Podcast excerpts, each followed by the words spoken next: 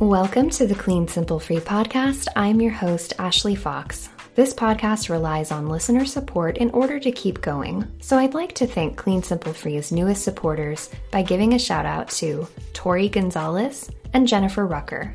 Thank you for your contributions to sustain and grow this podcast. It truly means everything to me because it ensures the continued production of future episodes. If you are a listener who would like to keep hearing new episodes, click the link in the show notes to support this podcast starting at just 99 cents per month. Today's episode is about noticing when we're playing the comparison game with other minimalists and setting realistic standards for our clutter free goals. Stick around. When I first started out on my minimal journey, I spent a lot of free time watching YouTube videos and reading articles about people who had these impressively empty homes. I used to feel totally inadequate and even overwhelmed by how far I felt I had to go to get to a place where I could truly call myself a minimalist. There was one video that stands out in my memory where a woman in probably her late 20s was giving an apartment tour of her very minimal and spacious apartment. She had a few plants, almost no furniture. It was 100% clutter free, very calming to look at. And in this particular video, she showed that she had two floor cushions stored away in a closet as guest seating for when she had friends over. I remember looking at those little cushions and thinking, wow, I have such a long way to go. I have an extra armchair and a couple of side tables I don't really use and decorations on my bookshelves. How am I ever going to get to the point where my apartment looks like that and where the only things I have stored are a couple of floor cushions? I'm here to tell you that your apartment or home does not have to be empty in order for you to live simply or minimally. If you're listening to this podcast right now, you're at the very least interested in a life with less. If you've started changing your habits by decluttering or shopping less, you're already on the minimal path. I've said it so many times in past episodes, but your home does not have to look a certain way in order to be minimal. You don't have to own a certain number of items. Of course, there's absolutely nothing wrong with only owning 100 items or donating most of your furniture. In fact, I'm still very impressed and very inspired by homes that are extremely minimal. They look so breathable and spacious, and I love to gain inspiration from capsule wardrobes with just 30 pieces in the closet. But if you're not a person who can count every item they own, I'm here to tell you that your minimal journey is still valid. We have to be truthful with ourselves when there are certain areas that we may never measure up to when comparing ourselves to other minimalists. I feel that it's important to remember that everyone is at a different level and stage of minimal living. By keeping this in mind, we can avoid feeling discouraged on our clutter free journeys. I'll use myself as an example. The kitchen is an area where I feel that I've cut down on clutter as much as I can, but it's still full of utensils and cookware. I'll never be the type of person who has just a wooden spoon and spatula in the drawer. I would love it if that were the case, but if I look at my lifestyle and habits realistically, I can see that I cook 90% of my meals at home, so I'm probably never going to have a sparsely furnished kitchen. I like baking on the weekends, so I need a whisk to make the job easier. I use my casserole dish for weeknight dinners, and I use different sizes of skillets and pots on a daily basis. And guess what? Owning all of that is totally okay. When we step back and analyze our lifestyle habits and hobbies, we can give ourselves some grace for not measuring up to another person's standards of minimalism. Those standards are usually self imposed. There's probably not a person in your life saying, hey, you've got to be more minimal. And these are created by comparing ourselves to others. Try and determine when you're looking at someone else's stage of minimalism for inspiration, which can be positive and motivating, and it's something I recommend, and see when you're comparing yourself and beginning to feel inadequate. I feel like these reminders were very important for me, especially early on in my minimal journey. So just be mindful of noticing when you're starting to play the comparison game. You want to get inspired, not discouraged. Let's take a break for a quick word from our sponsors. When choosing jewelry, I want something that's elegant, high quality, and sustainable. That's why I wear Ana Luisa jewelry. That's A N A L U I S A. Ana Luisa sells beautiful jewelry that's priced fairly and produced ethically so that you can feel good about the pieces you wear. Starting at just $39, you can get a timeless accessory that's luxurious, affordable, and earth conscious. Personally, I'm very particular on earrings, and Ana Luisa has a wonderful selection of hoops, studs, and statement earrings that I fell in love with. Right now, you can get 10% off your first order with code CSF Podcast. Just go to shop.analuisa.com slash CSF podcast or click the link in the episode description.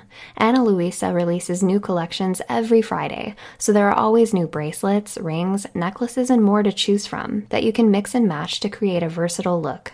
Visit shop.analuisa.com slash CSF podcast or use the code CSF podcast at checkout for 10% off your first purchase. Get yourself and your loved ones the perfect gift with up to 40% off. Check out Ana Luisa, shop.analuisa.com slash CSF podcast. I know you'll love them. And welcome back to the episode. One of my favorite ways to declutter is to sort by separating what I love most from everything else. For me, this is a very effective way to clear out clutter. I can look at everything in my closet or on a shelf and see what I'm excited about and what makes me happy. My goal is to keep a home that's filled only with things I love, so it becomes less about deciding what to get rid of and more about letting go of things that just don't make me quite as happy.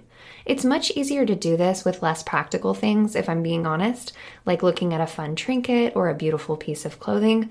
But take the kitchen, for example. I feel like everyone has a favorite pan that they like to cook in, or a utensil that just feels like it works better than the others. And there's a lot of joy to be found in items that do their job well and simplify a task like cooking. If I were to evaluate my kitchen supplies and only keep the pot holders that are well insulated and have a pattern that I like, and get rid of any utensils that aren't effective while cooking, after sorting through the kitchen, I would be very pleased with the things that were left over. This method of sorting is based on only keeping the things that add value to my life by doing their job well and just letting go of the rest.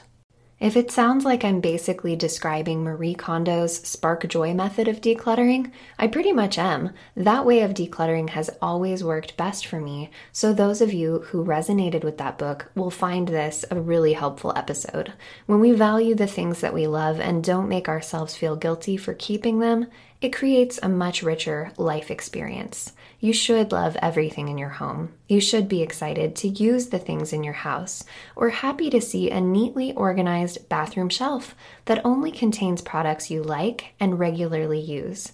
If you open a cabinet and think, ah, I really shouldn't have so much stuff, you either A, need to set aside some time to declutter because you're overwhelmed by how much you have, or B, if you're actually happy with what you have and you've recently decluttered, maybe it's time to take a look at your thinking and see if you're comparing yourself to someone else's standard of minimalism.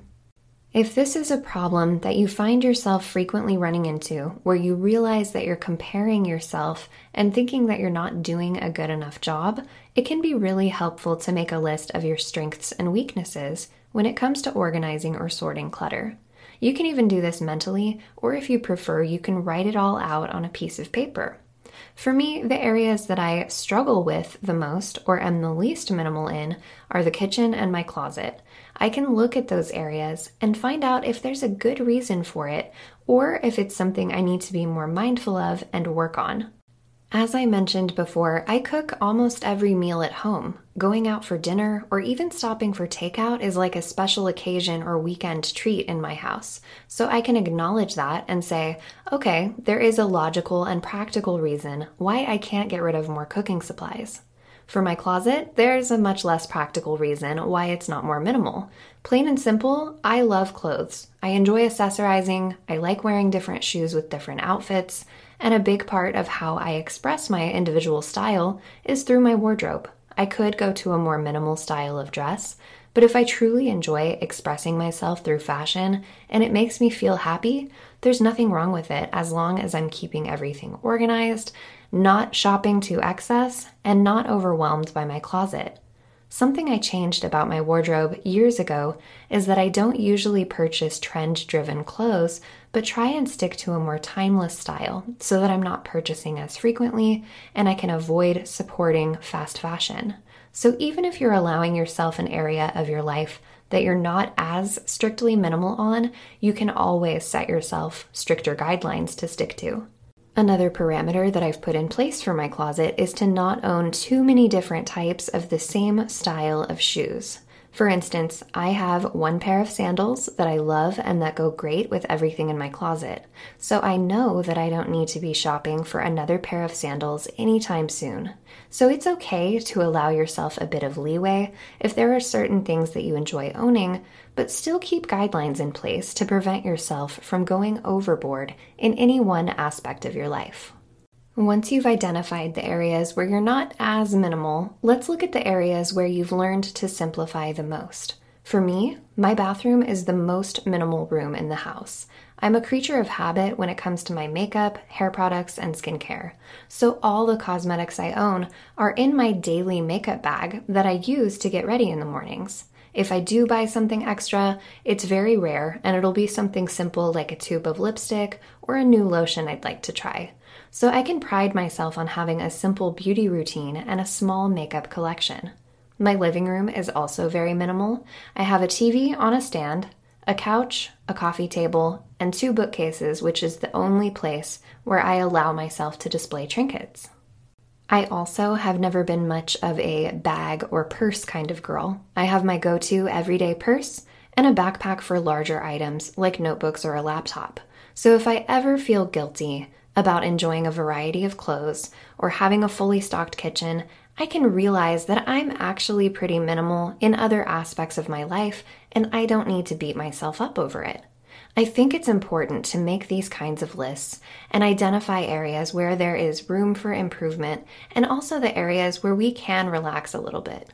We should remind ourselves that this is a lifestyle change and not just a game of how much we can get rid of and then we're done forever.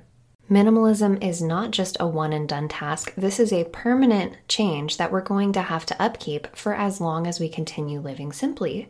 That's why I feel it's important to be a little lenient with ourselves.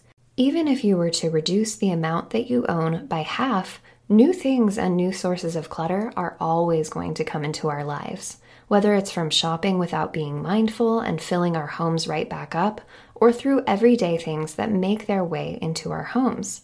Your kid brings home a pamphlet from school, you buy groceries and bring home a reusable bag, you check the mail and have paperwork to sort. So, even when we're being conscious of our consumer habits, things will always fill our homes back up. So, if we're not conscious that this is happening, we can easily slip back into old habits, let the clutter pile up, and either undo all the hard work or make a lot more work for ourselves in the future. In order to sustain a minimal life, we need to be honest with ourselves about the areas we struggle with so we can be on the lookout if that part of our life begins to get too full. I've mentioned that I keep a fuller wardrobe than other minimalists may, so if a friend invites me to go clothes shopping, I need to take a look at what's already in my closet so that I don't come home with something I may want in the moment but don't actually need. We also need to be honest about the standards we're holding ourselves to if it's something that can't reasonably be achieved. If you're a parent with a couple of kids and you're saving pictures to your Pinterest boards of living rooms that don't have any toys or kids' books or craft tables in sight, it's possible that you'll get discouraged if your living room won't look a certain way at this stage of your life. It may be more productive to search for ways to organize craft supplies or read articles on creative storage for children's items.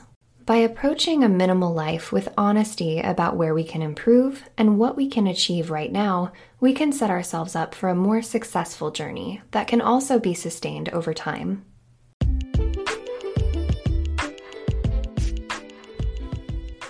That wraps up this week's episode. Thanks so much for tuning in. If you'd like to share your thoughts on this episode, I would love to hear from you. Reach out on Instagram at clean.simple.free or by email at clean.simple.free at gmail.com. I love hearing from my listeners.